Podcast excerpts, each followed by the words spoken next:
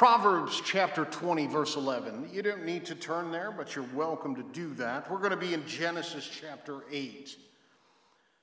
But in Proverbs chapter 20 and verse 11, we read, Even a child makes himself known by his acts, by whether his conduct is pure and upright. You don't have to listen to the words, my friend. Pay attention to the actions. Jesus said essentially the same thing in Matthew 7 15 and 16 where he said, Beware of false prophets. And how will we know whether or not what they say is true? You might ask. Jesus says, You will recognize them by their fruits. Now, this is not a new trick for us, my friends. Certainly, you and I have known most of our lives. Kind of person they are, watch them. Watch them. Their actions don't lie. Their actions don't lie. But did you know the very same thing is true about God? You want to know about God? As you read this word, this revelation from God, watch carefully what God does. And my friends, you will grow in your understanding of who He is and how you ought to respond to Him. And here we find ourselves at the end of the Noah account, the great flood, as it is called often, the deluge. And we have seen God at work. The first few chapters, we saw his creation, his goodness. Everything ended with this is good, not on the scale of good, better, best, my friend but it is right and it is excellent. Moral excellence, my friends, in all of God's creation. And we watched man ruin it, as man often does. And we see how God reacts. For God is a holy God. Do you know what that means? He is morally excellent. There are no shadows with God. There is no sin in God. There is no deception in God. God is truth. And He is good. But He is holy. And God is also just. Adam and Eve sinned and they were cast from the garden. There was no trial, there was no trial necessary, my friends. For God knew their hearts, He knew their action. Sure, you say, well, didn't He ask Adam, what have you, where are you, and what have you been doing? well, He knew exactly. Time to fess up. And they ate, they rebelled against God, and judgment was swift. Hmm. So here we are, my friends. We find ourselves in Genesis chapter 8, and we continue the work of a detective. And we watch what God does and how God does it. And we learn more about who He is. In verse 1 of chapter 8, we find an unusual phrase here something perhaps we wouldn't expect. It says in verse 1 But God remembered Noah. Now, in the previous chapter, you remember all of the waters from below the earth, and this canopy of water above came crashing down and drowned all humanity, save Noah and his family. Why? Because every thought and intent of their heart was only evil continually. Somewhere in your understanding of God, you need to understand that God is not only a God of love, He most certainly is, but He is a God of justice. He will punish sin. The soul that sins is going to die, my friends. Going to die. And so, this God of love, who is also a God of justice, drowned the whole world. Let's keep that in mind in our soft, rosy picture of God. He is a God of love and compassion, and He cares about His people. But He is a holy God, and He will not tolerate sin. And so, this, uh, again, this phrase, God remembered. You see, God is about to cause the waters to recede. There is Noah and his family and all of these animals on the ark, and the rain has stopped. And it's time to go back and move on. And God remembered Noah. Now, what, what, what, do you mean God remembered Noah? Uh, believe me here, friends, God does not forget things. Oh, right, yes, you were in a difficult spot. I had forgotten. God does not forget.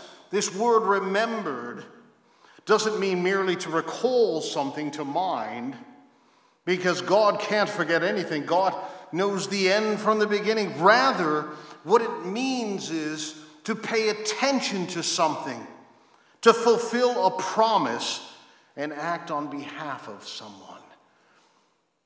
And so when we read that God remembered Noah, we know that God is about to act on his behalf. And so God remembered Noah and all of the beasts and all of the livestock that were with him in the ark. And you will notice here in the end of verse 1 and God made the wind blow over the earth, and the wind, the waters subsided. And the fountains of the deep and the windows of the heavens were closed, and the rain from the heaven was restrained, and the waters receded from the earth continually. And at the end of 150 days, the waters had abated. And in the seventh month, on the 17th day of the month, the ark came to rest on the mountain of Ararat. I would recommend you make a little note to yourself and go Google that and see what has been discovered on this mountain. The remains of fish and the world they get up there. You know, pretty good jumpers, huh?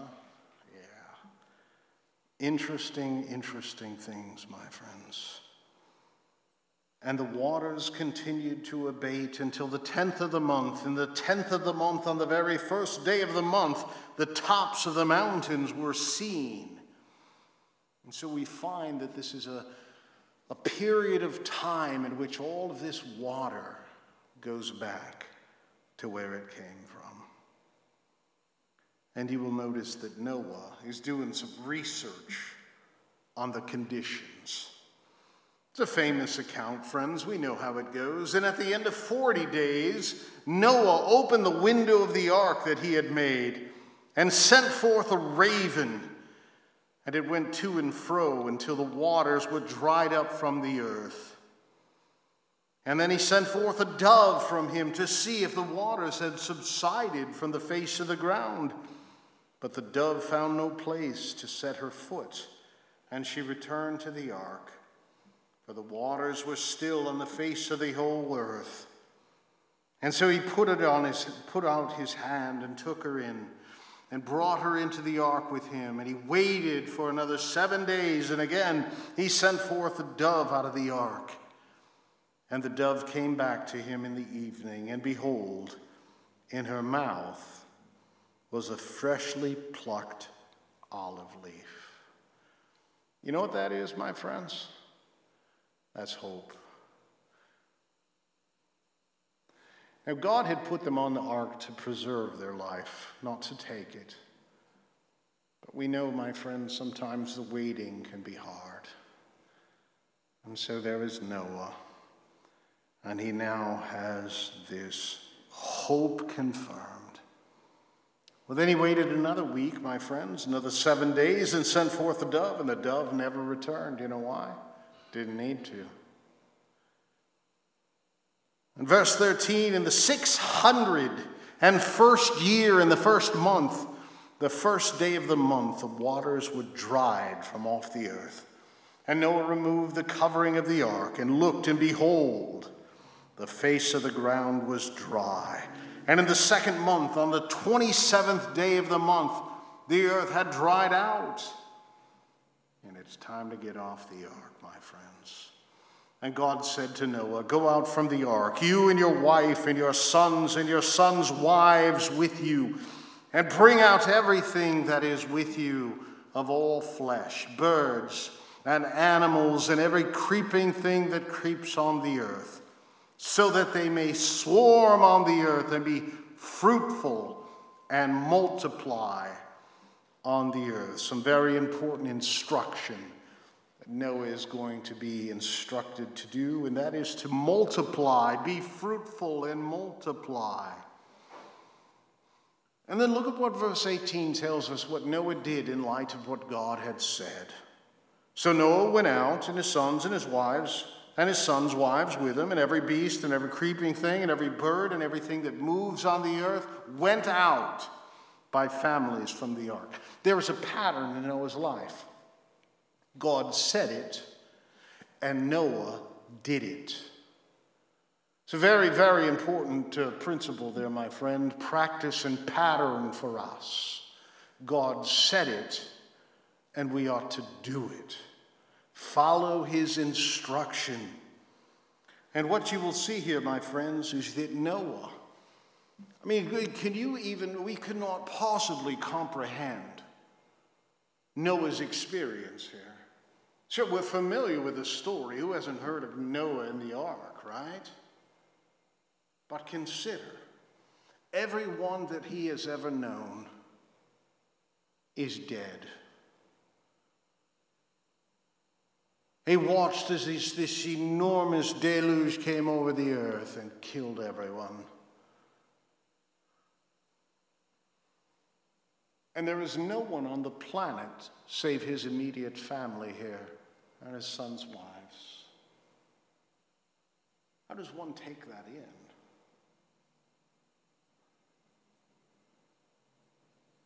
Well, we get the opportunity to see how Noah responds here in verse 20. We see God had caused the waters to recede, God had saved Noah's life. I mean, here it is November. When we see the good hand of God work in our benefit, providing for us, working in our life, though it may be hard, what's the response? Hopefully, in November, there's a clue there, my friends. Look at verse 20.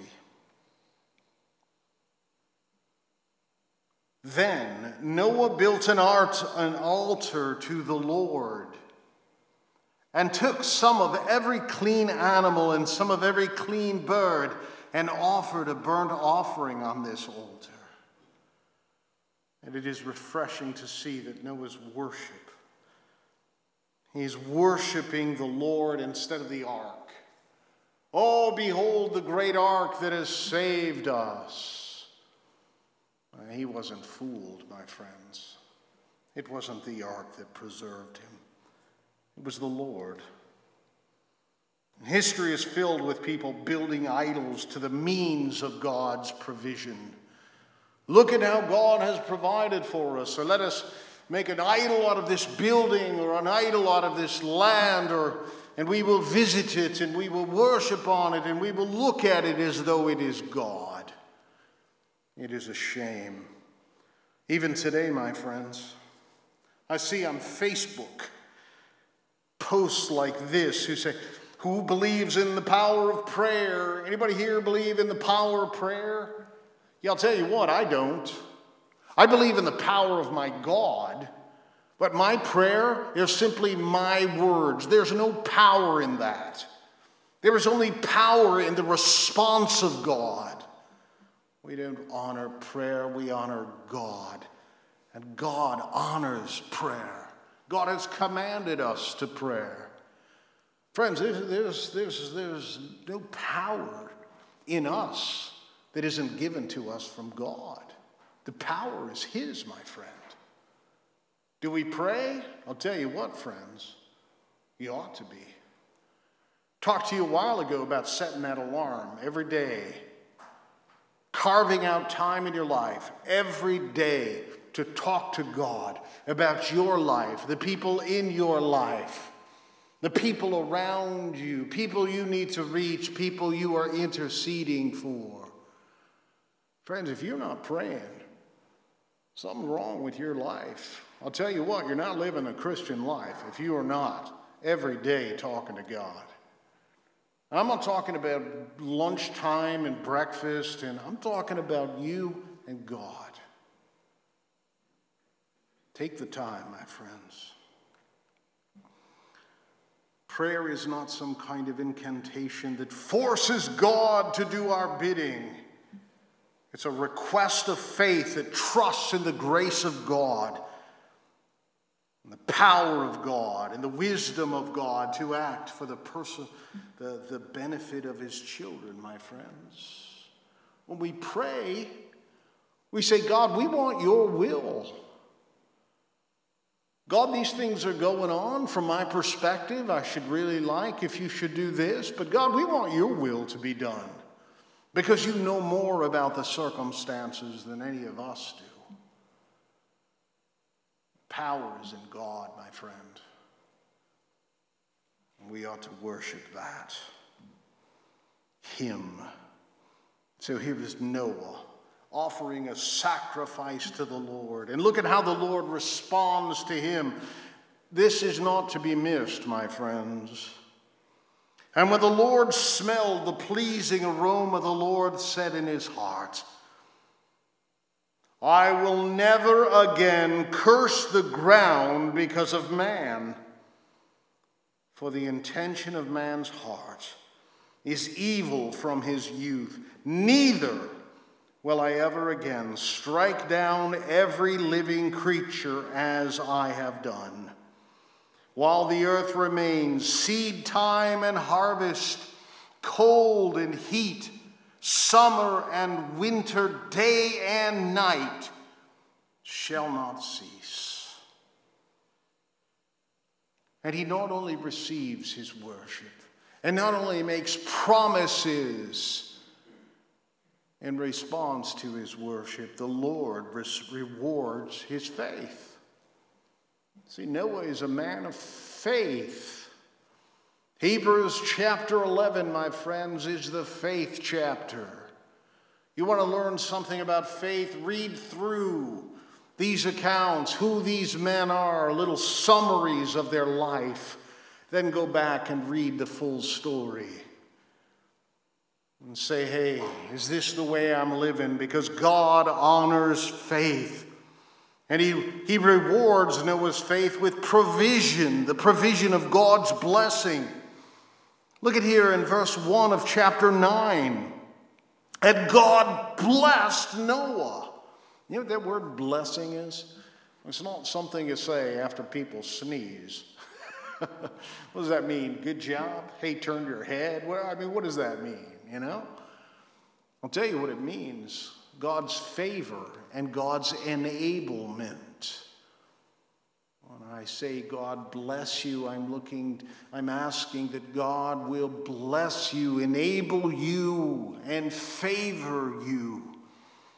And look at what he does. God blessed Noah and his sons and said to them, Be fruitful and multiply and fill the earth.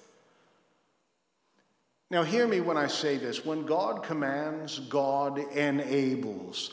God never commands anything to you that He will not enable you to do. And so you read the Word of God and you see that God is calling you to do a particular thing, and you say, I don't know if I can do that. Well, the fact of the matter is this when you obey, God will enable. Because God works all things together for good. Right people, right time, right circumstances. And God working through us, my friends.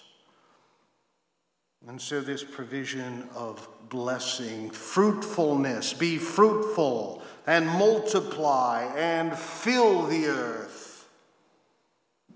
And then he added this, and what a thoughtful thing. The Lord says, The fear of you and the dread of you shall be upon every beast of the earth, and every kind of bird of the heavens, and every and upon everything that creeps on the ground, and all the fish in the sea. Into your hand they are delivered. Skittish animals, they will fear you. Now, how they respond in fear well, that changes over time but I give everything to you. You shall not eat flesh with its life. And that is, uh, I'm sorry, let's, let's, let's look at this very carefully. You see, what he's saying is, it is now open and available to you. Up until this time, perhaps uh, they were vegetarians. But after the flood here, you will notice, verse 3 everything, every moving thing that lives shall be food for you. And as I have given you green plants, I give you everything, all of it, to be enjoyed, received with gratitude, my friends. Only with one little restriction. But you shall not eat flesh with its life, that is, its blood. In other words, cook it None of this super rare stuff, my friends. Well, I put it under my arm for five minutes, should be warm enough. Nothing with the blood. And that's very, very, very important principle throughout the scriptures. The blood. Life is in the blood. And you're not going to eat it that way. And so, fruitfulness, the fear of man, and food. Here is God's blessing. But it doesn't even stop there. After looking at God's provision, we see his protection. Look at verse 5. And for your lifeblood I will require a reckoning. From every beast I will require it, and from every man. From his fellow man I will require a, a, reckoning for the life of man. Whoever sheds blood of man, whoever sheds the blood of man, by man shall his, shed, his blood be shed. Talking about the death penalty here, my friends. You take a life, you lose your life. And what, what is this telling us about God? God loves death. No, God holds life in high esteem. This is the penalty to take one's life. It will be to lay down your own. You murder someone, you shall be killed. And then we see the reason here. Whoever sheds the blood of man, by men shall his blood be shed. For God made man in his own image and you shall be fruitful and multiply and increase greatly on the earth. And multiply. You see, murder goes contrary to the will of God. The will of God is to multiply and be fruitful. Someone that takes the life of a man goes against the very nature of God and certainly against the commands of God. We know that the sixth commandment, thou shalt not murder, and God lays it out. Well, my friends, we see the death penalty as part of the protection of life. And then God makes a covenant with humanity. This uh, is commonly known as the Noahic covenant and it's a very important covenant in the Bible. Note the uh, participants of this covenant. Then God said to Noah and to his sons with them, Behold, I will establish my covenant with you and your offspring after you, and every living creature that is with you, the birds, the livestock, and every beast of the earth with you as many as came out of the ark, it is for every beast of the earth. And so they are the participants of the covenant. Now, what about the particulars? Well, the first aspect is no more universal floods. Verse 11 I establish my covenant with you, that never again shall all flesh be cut off by the waters of the flood, and never again shall there be a flood to destroy the earth. That's it, one time, never again. And then God tells us the sign of the covenant. A little reminder for all of us. And God said, This is the sign of the covenant that I make between me and you and every living creature that is with you for all future generations. I have set my bow in the cloud, and it shall be a sign of the covenant between me and the earth.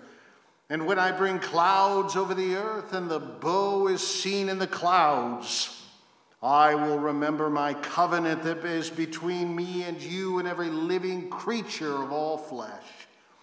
And the waters shall never again become a flood to destroy all flesh. When the bow is in the clouds, I will see it and remember the everlasting covenant. Now, we learn a couple of things about covenants. What was Noah's part in this covenant? There are different kinds of covenants in the Bible. In this particular case, we see that this is, this is an unconditional covenant.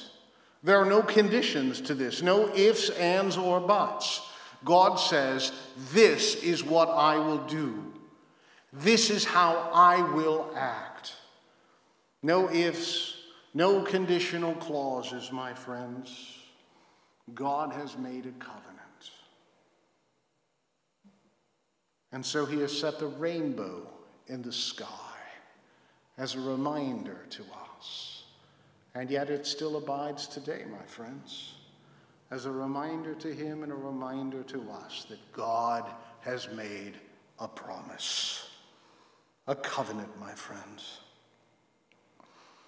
So when the bow is in the clouds, I will see it, and I will remember this everlasting covenant, verse 16, between God and every living creature of all the flesh that is on the earth. And God said to Noah, This is the sign of the covenant that I have established between me and all flesh that is on the earth. Now, at this juncture, we are certainly convinced that there shall never be know how God, the God who is holy, the God who is just, feels about sin, right? I mean, surely we would not dare to think that there is some unknown sin to God, that we can keep it from Him, that we can continue on, and there should be no repercussion. Silly. Well, my friends, what we see here in verse 18 is, is sad to read. Sin here continues. We see Noah's failure. The sons of Noah who went, from, who went forth from the ark were Shem, Ham, and Japheth. Now, Ham was the father of Canaan. Very important to know these things. These three were the sons of Noah. And from these people, from these, the people of the whole earth were disturbed, dispersed. Noah began to be a, a man of the soil, and he planted a vineyard, and he drank of the wine and became drunk, and he lay uncovered in his tent. It's a shameful act by this man. Now, some have tried to defend him, my friends, by saying perhaps before the flood, uh, these, the, the, the, juice didn't ferment. And so this was just a, a terrible accident. Well, it sure doesn't come across this way to the Lord. And notice here, my friends, and Ham, the father of Canaan. And you can't hear the name Canaan without thinking of the Canaanites, the enemies of God and the enemies of God's people. Hmm. And Ham, the father of Canaan, saw the nakedness of his father and told his two brothers outside. Uh, this seems an absolutely absurd moment that here is this man of faith who is drunk and naked, and his son comes in and says, Guys, come on in. You got to see this one.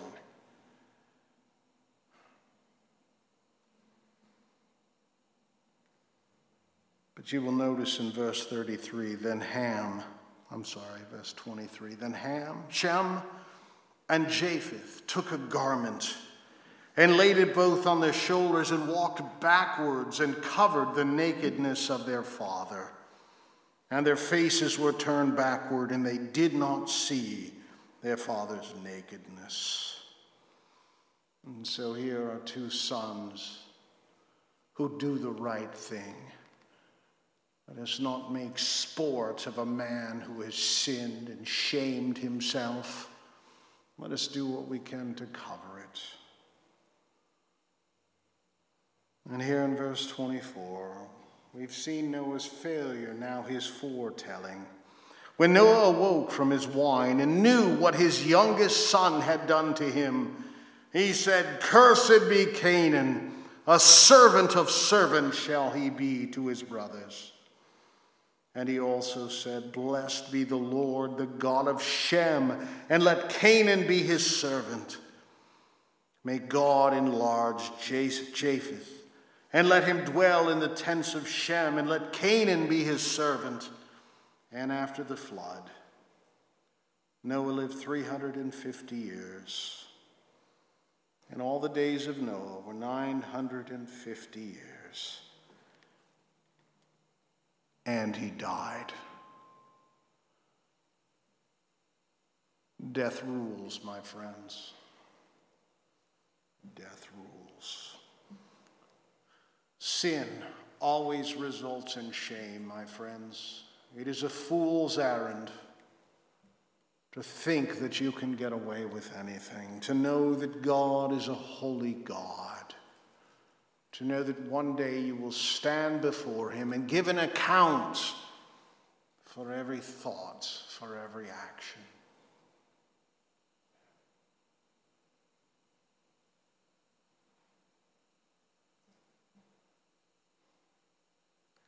Hear me when I say this. You will know God by his actions, just as he will know you by yours. There are statements that people have developed over the years that we are to love the sinner but hate the sin. Apparently, God does not take that tack. You see, what God does is love the sinner and change them so they don't continue to sin. And He does whatever it takes to get them there, to grow them up enough to understand we live to honor Him not selfishly imbibing on the things of this world. God proves himself a God of grace. Don't take his grace for granted, my friends. God's grace is his provision for us, giving us that which we do not deserve. The story of Noah is a story of grace. And Noah proves it for us. Did he deserve to be saved from this flood? The answer is no, for he was a sinner like the rest. There was sin in his life, and it was evident even after the flood. God proves himself a God of grace, and God proves himself a God of justice. God is just. This world is hard to find justice. Is the last time you brought about justice in this world, fought and stood for justice, what is right. And God proves himself to be a God who rules over all. Nothing escapes him. Take note carefully, my friends, and then live in light of it. But let's pray together. Our Father in heaven, What an account. Certainly not a child's tale. To think about all the animals and what happened to these guys and where did they live. We know, God, that you have recorded and preserved this account in history, that we would know what kind of God you are a God of grace that saves, and a God of justice who will mete out the perfect punishment. And the wages of sin is death. Father, it is my prayer that this account will disturb us in the days to come.